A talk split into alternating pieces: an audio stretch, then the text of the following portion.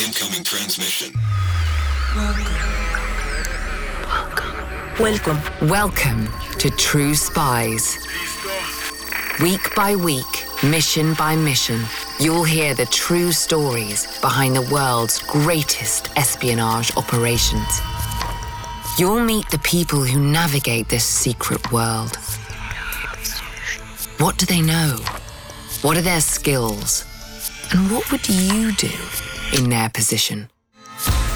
This is True Spies. Right after he had said Mass, two Gestapo agents dressed with long black leather trench coats came in, snatched him, and dragged him to a waiting sedan that was idling at the curb outside of the church and took him to Gestapo headquarters in the first district. I'm Vanessa Kirby, and this is True Spies Cassia Spy Ring. Part 2 The Best Laid Plans.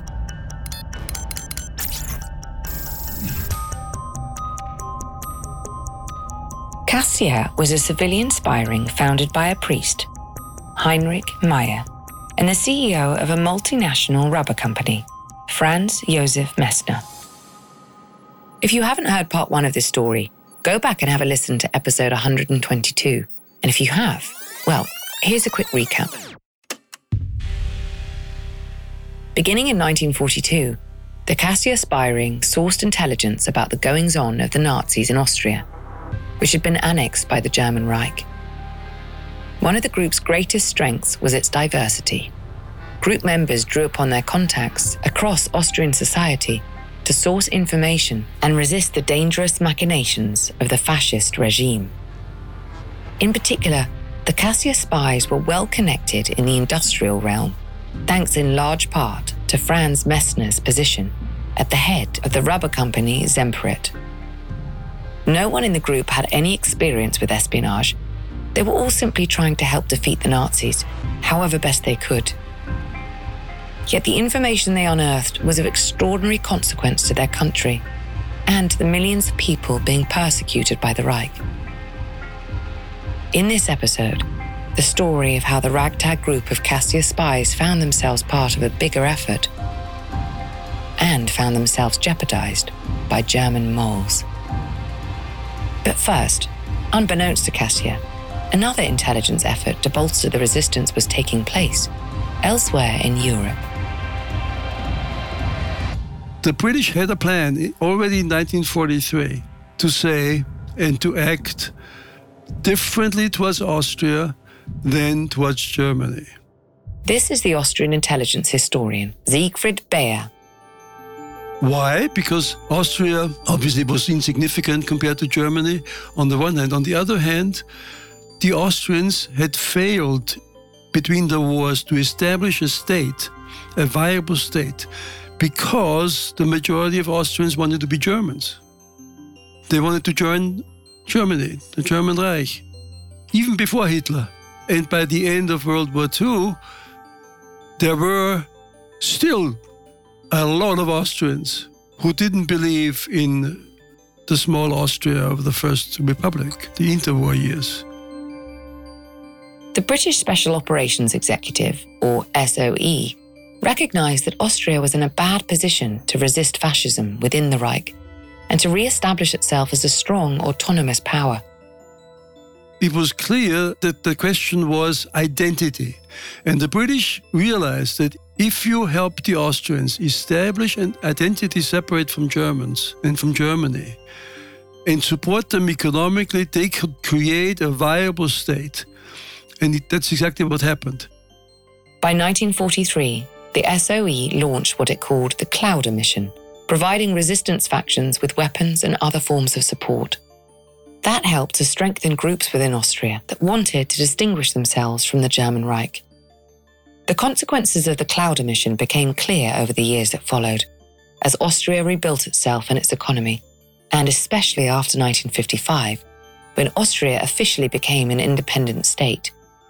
But the fuller picture of the mission wouldn't come into focus for over 40 years. But let's not get ahead of ourselves. When we last heard from Siegfried and former CIA officer Christopher Turner, we were in Istanbul. The year was 1943, and Istanbul was awash with spies from all sides.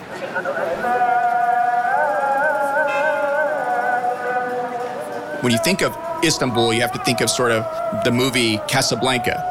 A lot of moving parts, a lot of people skulking around in shadows, a lot of people trying to make deals, and some people were trying to make legitimate deals, and other people were trying to do espionage, and other people were just opportunists and thieves and everything else, just trying to pick up on the crumbs of all these other activities. It was a Star Wars bar scene. You know, it, it was this this mix and mash of different kinds of people, from high-born European nobility to grubby thieves, all interacting with one another and all trying to gain advantage on each other. Gustav Roediger, a close friend of Messner's and an employee of Semperit, was looking to forge an alliance between the Cassia spy ring and the Allied powers. Within Istanbul, he had a unique window into the industrial decision making going on within the Reich and he was committed to helping Cassia get that information to the nations who were fighting the Nazis. Gustav Rudiger worked in this environment very effectively. He had very, very high priority directives from the Third Reich to maintain the pace of operations at Semperit. And so he was a key to that. The raw materials had to come from him. Deals had to be made through that office. It was the outside link to the rubber industry for the Third Reich. So he had every reason to just move through all of these different circles. The black market was not off limits to him either. He was looking to make black market deals, whatever he could do. So he could go anywhere and do anything without raising any eyebrows.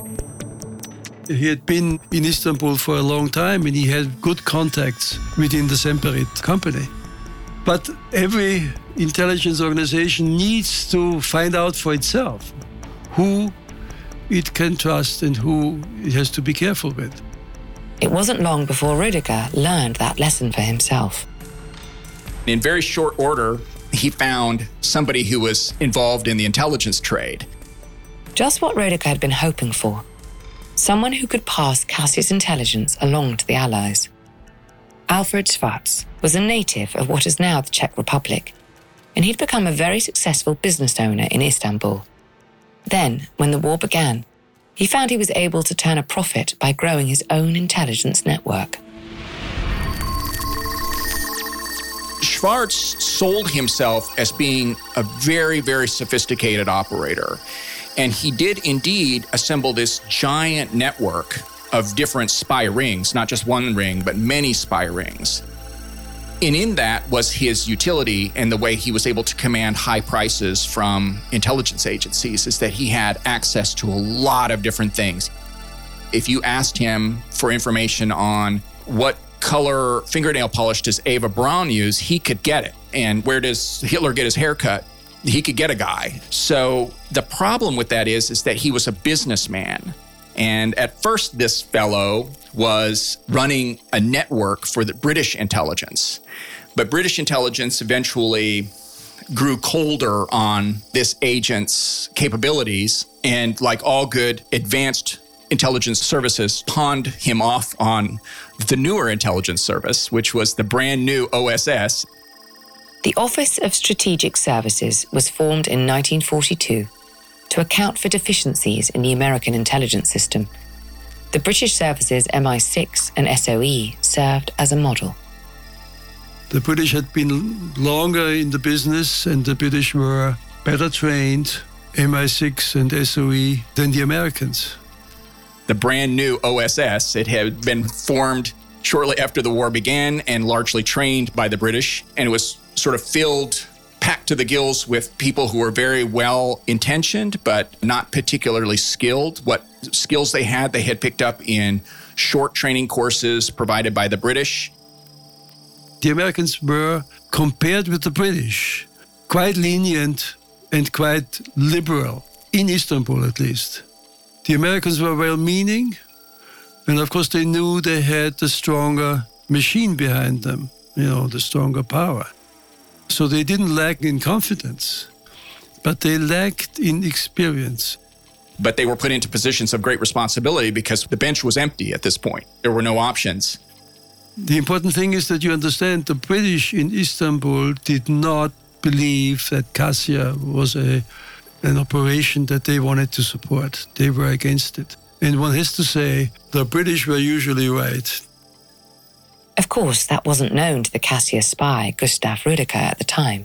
He'd been in search of a conduit to the Allies, and lo and behold, he'd found one in Alfred Schwarz, the OSS's latest catch. Schwarz, however, didn't exactly have a sterling track record.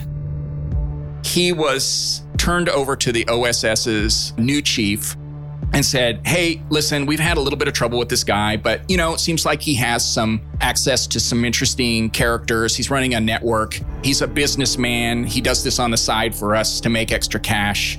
And we think he might be of utility to you. At least he's a starting point for your operations here. You can start to build up networks, intelligence networks through this guy. So he was dutifully what we call re encrypted, given a new code name, Dogwood. Dogwood became both the salvation of the OSS in Istanbul and the stuff of its downfall. Schwarz was an intelligence outsider, and that was the first problem to contribute to Cassia's demise. He ran his network like he ran his business. Big is better.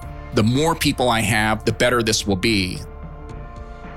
Even if you're a new listener to True Spies, you can probably surmise there's a flaw in that logic in intelligence operations, big is bad, big is not good.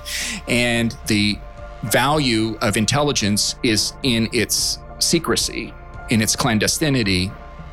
And that point was understood by him, but deprioritized by him over growth, profit. Profit and growth were seen as things that he wanted to pursue. Schwarz met Messner's friend Rüdiger and Cassia was folded into the Dogwood network. Rüdiger would become Schwarz's most prolific agent, a great get for the businessman's spy master. For his part, Rüdiger didn't know what sort of relationship he was walking into. He didn't know about Dogwood's shortcomings, of which there were many, or the fact that the group had become so large that it was now unwieldy. And anyway, it wasn't as if Rüdiger had a myriad of attractive options to choose from for his clandestine resistance organization. It's a dog eat dog world in Istanbul, and trying to find someone who had legitimate contacts to Western intelligence was probably very, very difficult.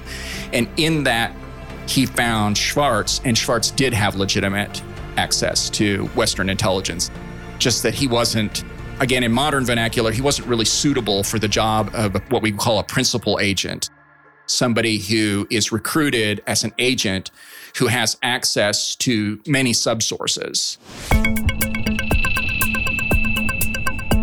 So Rüdiger and his group were folded into the Dogwood network, hence the botanical name Cassia.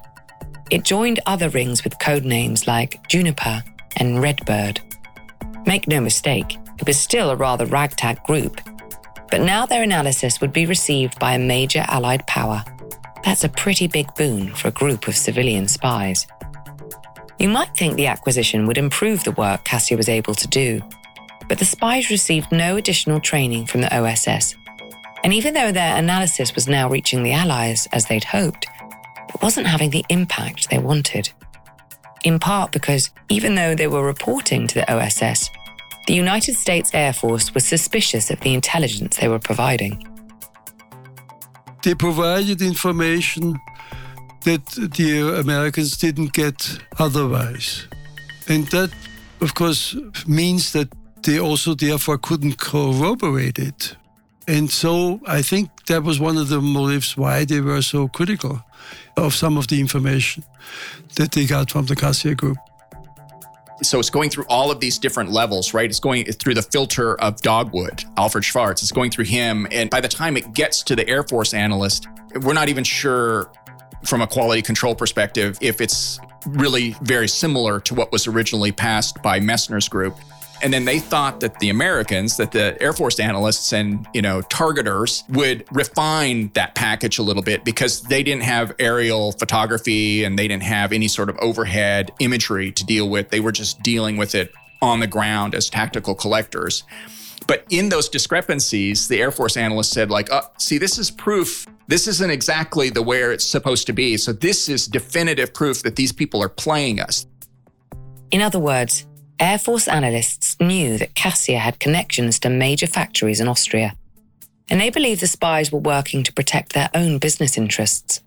Both Messner and Rüdiger tried to avoid the bombing of the Semperit works and all the companies that were connected to the rubber production, which I think is understandable. You know, excuse me, if you work for a company, then obviously you want to avoid that if you if you can. But that was taken as a proof that they were leading the the Allies on.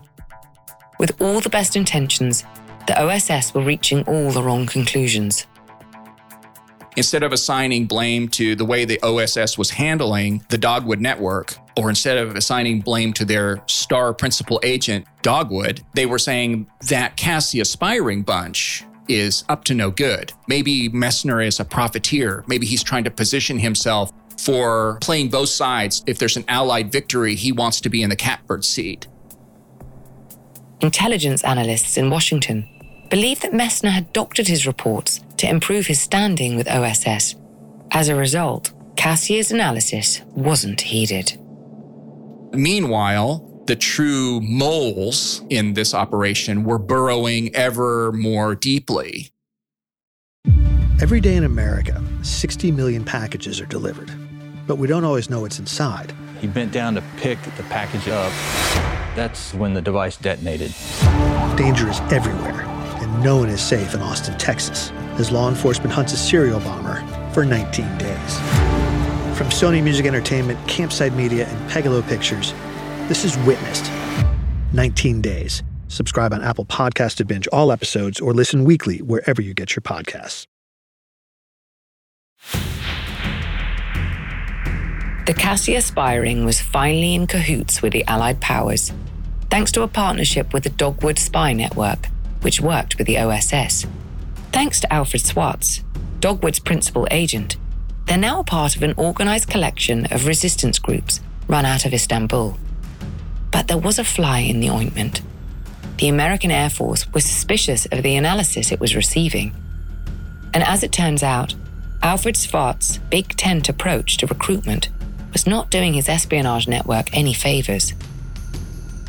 It's very clear at the high point, when it seemed that they had found the right people, that they were willing to go into a partnership. And it seemed as though this thing was going, was going to take off. These uh, treasonous uh, acts happened all at once. Cassia had been founded on a good faith effort to take down the Nazis. But Dogwood, it was a money making venture. And that left the door open for people with less altruistic motives people who would ultimately bring down the group from the inside out. Meanwhile, OSS had all but stepped aside. This profitable enterprise was profitable for them as well. Out of the 1,000 or 1,200 reports that Istanbul produced during the Second World War, I think 700, 750 were from Dogwood alone. So they saw, okay, if this guy insists that he operates in this unconventional manner and he doesn't want to tell us who his subsources are and he doesn't want us getting our fingers into his pie, then we're just going to let him run it the way he wants to run it. So without oversight, he started recruiting more and more sources and he introduced a number of foxes into the henhouse that way. The OSS wasn't providing much oversight to Swartz's intelligence operation at all. They were content to stay out of it, as long as Dogwood kept delivering their analysis. And that's how they were infiltrated by the enemy. They detected the Dogwood network and they wanted to know what was going on in the Dogwood network. And the tried and true method for that is to introduce moles into a network and to have them burrow around and see what they can find. It started with the Abwehr, the German military intelligence service, they directed a number of controlled sources to volunteer them their services to Dogwood. Remember Alfred Swartz's business motto? Bigger means better? Well, he didn't see anything suspicious in these new recruits. He snapped them up. One of the most damaging may have been a, a childhood friend from the Czech Republic that Schwarz knew as a child, went to school with. And that guy's name was Laufer. But also, there were several others. So there were these different personalities who claimed they had great access to interesting information, and the Germans were willing to give them authentic feed material to improve their standing inside the Dogwood network. Think of an intelligence organization like a boat. The bulkheads are what protect the boat from sinking. If one of the sections is compromised, if there's a hole punched in the bow by a small iceberg, then the whole ship doesn't flood with water and sink. So those bulkheads are very important to intelligence operations. They prevent cross contamination. They prevent the water from filling all of the compartments and sinking the ship. But Schwarz he wasn't an intelligence officer and he wasn't being told how to operate by OSS. So he allowed a lot of cross contamination between these different elements of his giant, his sprawling network. And it didn't require a lot of effort on the part of these German double agents to quickly find out the source of some of this very interesting strategic intelligence being leaked out of Austria. And they stumbled very quickly upon the Cassia spy ring. The German agents were quickly able to root out not just Cassia's secrets, but who their members were. And therein lies a sad irony of the whole operation. These German moles were able to learn far more about the Austrian resistance group than the OSS ever had. The Cassia spy ring, people didn't know it yet, but their days were already numbered by the end of 1943. And by the beginning of 1944, the German security apparatus, Abwehr, the security service, and the Gestapo, they had come together with a plan to dismantle the Cassia spy ring at this point. Starting in January, that's when the arrests began. The Germans began on the fringes of the network and worked their way in. First, they arrested the people supporting Cassia by distributing anti Nazi propaganda. Then, in mid January, they arrested a group of young conscripts pacifists who had joined Cassia as part of the resistance and were dodging the draft.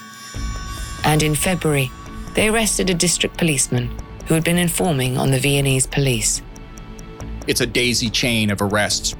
And each person they suck off the street, they interrogate, get more information, and then they work themselves to the next person. And because these people could not communicate within their own group except by meeting, they didn't even find out about it. And so it, ended all tragically. Throughout this time, the Cassia spy ring continued to operate. And because it had become such an important resource for Dogwood, Cassia received a great deal of support from Schwarz.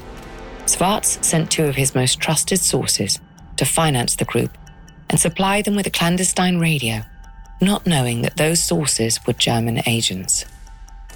From within the group, those agents were able to gather enough information to ensure that the arrests continued on apace, slowly striking down increasingly powerful members of the spy ring, toppling them one by one from the outside in, until they reached the top of the organization. The Gersthof parish church priest, Heinrich Maier, and his friend, the industrialist Franz Josef Messner.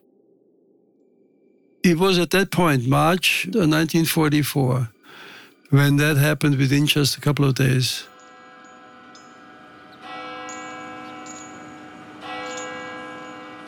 In late March, right after he had said Mass, our hero Maier was taken. Two Gestapo agents dressed with long black leather trench coats came in, snatched him, and dragged him to a waiting sedan that was idling at the curb outside of the church and took him to Gestapo headquarters in the first district. Then they came for Messner. The very next day, as a result of these German double agents' efforts through Dogwood, Messner was dispatched to Budapest, which you can reach by just driving from Vienna. And he drove his Semperit provided car to Budapest to receive a clandestine radio from the OSS and hit the next tranche of funding, operational funding, so that they could pay their subsources and continue their operations. And it was a sting operation. Waiting in the hotel was actually one of the double agents who had set the whole thing up and a clutch of security agents. And he was arrested on the spot and dragged back to Vienna. What happened after that? Well, you might be able to imagine. Maier, having been arrested first, was the first of the two men to be subjected to the Nazis' traumatizing interrogations. They wanted to extract as much information as they could from him, implicating as many of his collaborators as possible. The Nazis were very, very, very thorough torturers. They had their specialists for special cases, and of course, for foreign agents, they had their own men. And if you get that treatment day in, day out, day and night, I'm not surprised that uh, the people break. Under duress, Maier admitted that Messner had established contact between Cassia and the Allies. By late April, he'd given up the names of several Cassia members. The Gestapo used Maier's confessions to prod Messner into giving up more information. But in time, both men realized that they had been pitted against one another and had become pawns in the Nazis' game. Maier took back what he had said about Messner, and Messner refused to share what he knew. In October, the men were prosecuted in court, along with eight other Cassia members. Both Maier and Messner were convicted of conspiracy to commit high treason, a crime punishable by death. A year after his arrest, Maier was led to the guillotine. His final words were Long live Christ the King, long live Austria. All of the principal people in this story were either guillotined in Vienna, or in the case of poor Messner, he was shifted back and forth while they were deciding what to do with this scion of the of the Reich, this major industrialist and eventually he was 10 or 12 days before the liberation of Mauthausen concentration camp in Austria. He was gassed and cremated. Nearly everyone involved in the spy ring executed. When the war was over, resistance efforts like those carried out by Cassia were celebrated. But the plaudits quickly faded away. At that point, Austria wasn't ready to celebrate its heroes or to even recognize them. When the war was over, the Austrians were confused, but they were again occupied. And these occupying powers stayed for 10 years. Austria was jointly occupied by the Western Allies and the Soviet Union immediately after the war. It wasn't until 1955 that Austria was declared an independent state. I've always argued that Austria needed to be liberated by other armies because the Austrians were not capable of liberating themselves. They were not capable of putting up enough resistance to make a major difference when it came to defeating Nazism. The Austrians became cozy, you know, with the occupiers and were not made responsible for their behavior. Meanwhile, Austrian identity remained a work in progress and that prevented the country from reckoning with its complicity in what went on during the war. Remember how the British intelligence forces had launched the Clowder mission, providing resistance factions with weapons as part of a larger plan to counteract Austrians' coziness with their occupiers? Well, in the end, it worked. And what happened in the years after the war helped to deepen Austria's sense of itself. In the 50s and 60s, Austria because of the Marshall Plan and other support, really turned things around. And when people were asked how they felt, they more and more felt to be Austrians. And by the 70s and 80s, a majority of Austrians were Austrians. You could say they were patriotic Austrians. In other words, Austria's newfound self image had done a lot to support its growth after the war. What's known as the victim theory helped the nation set itself apart from Nazi Germany. The idea that Austria was itself a victim of the Nazi regime and therefore not responsible for the atrocities it committed. You can be sure that a Cassia group working in Germany in the same way as they did in Vienna and Austria would have been acknowledged a long time ago. But while the majority of Austrians were content to wash their hands of the crimes of the past, the past inevitably caught up with them. When the diplomat Kurt Waldheim ran for president of Austria in 1986, the country had to take a hard look in the mirror. Waldheim had worked as an intelligence officer for the Nazis and had been complicit in the deaths of thousands of Jews and resistors. His presidential candidacy occasioned what's now known as the Waldheim crisis. The Austrian government had to address the issue, had to pay restitution, had to really turn things around, and had to admit by the 1990s that we also had shared the guilt for World War II and for the establishment of the Third Reich. We needed Waldheim and the Americans. The Waldheim crisis and the American demand to do restitution to Jewish property in real terms. For decades, Austria's World War II heroes had been overlooked. Even worse, when their contributions to defeating the Nazis were acknowledged, they were considered unpatriotic at best. That includes Cassia. The majority of Austrians actually looked at those people as traitors. I remember in the, even in the 1990s when I uh, gave a lecture and I introduced to the audience a former agent, an Austrian who volunteered to uh, work for the uh, OSS in World War II and then actually parachuted into Austria. I let this man talk about him. The whole room despised this man because he was not loyal to that old German Reich. Had the members of Cassia survived, they might have received a similar treatment. One of them who did was Gustav Rüdiger. He survived the war and yet didn't really tell his story, not even to his own boys. I talked to one of the boys, but they didn't, knew nothing about it. He was mum about it. He did not talk about it. Why? In self defense. He knew he would be treated as a traitor to the cause. Things are changing now, and have been since the Waldheim crisis. And that's thanks to people like Siegfried, who's done some of the most important research on Cassia and their role in the history of Austrian intelligence. There is no other group that got as far as Cassia. This group really had a plan. This group really wanted to inform, first of all, to prove that there are Austrians who are against this regime, and then also to improve the information flow, to let the Americans know whatever they also wanted to know. In Christopher's book, The Cassia Spy Ring in World War II Austria, is introducing the group to an English speaking audience, giving Cassia its due eight decades later. If you look at the Polish resistance model, everyone was a former military officer who helped to organize Polish resistance, and many of them were former Polish intelligence officers. And so there was a professional element behind it. But this group didn't have any of that. They were driven by a sense of right and wrong. They saw how society was sorting out.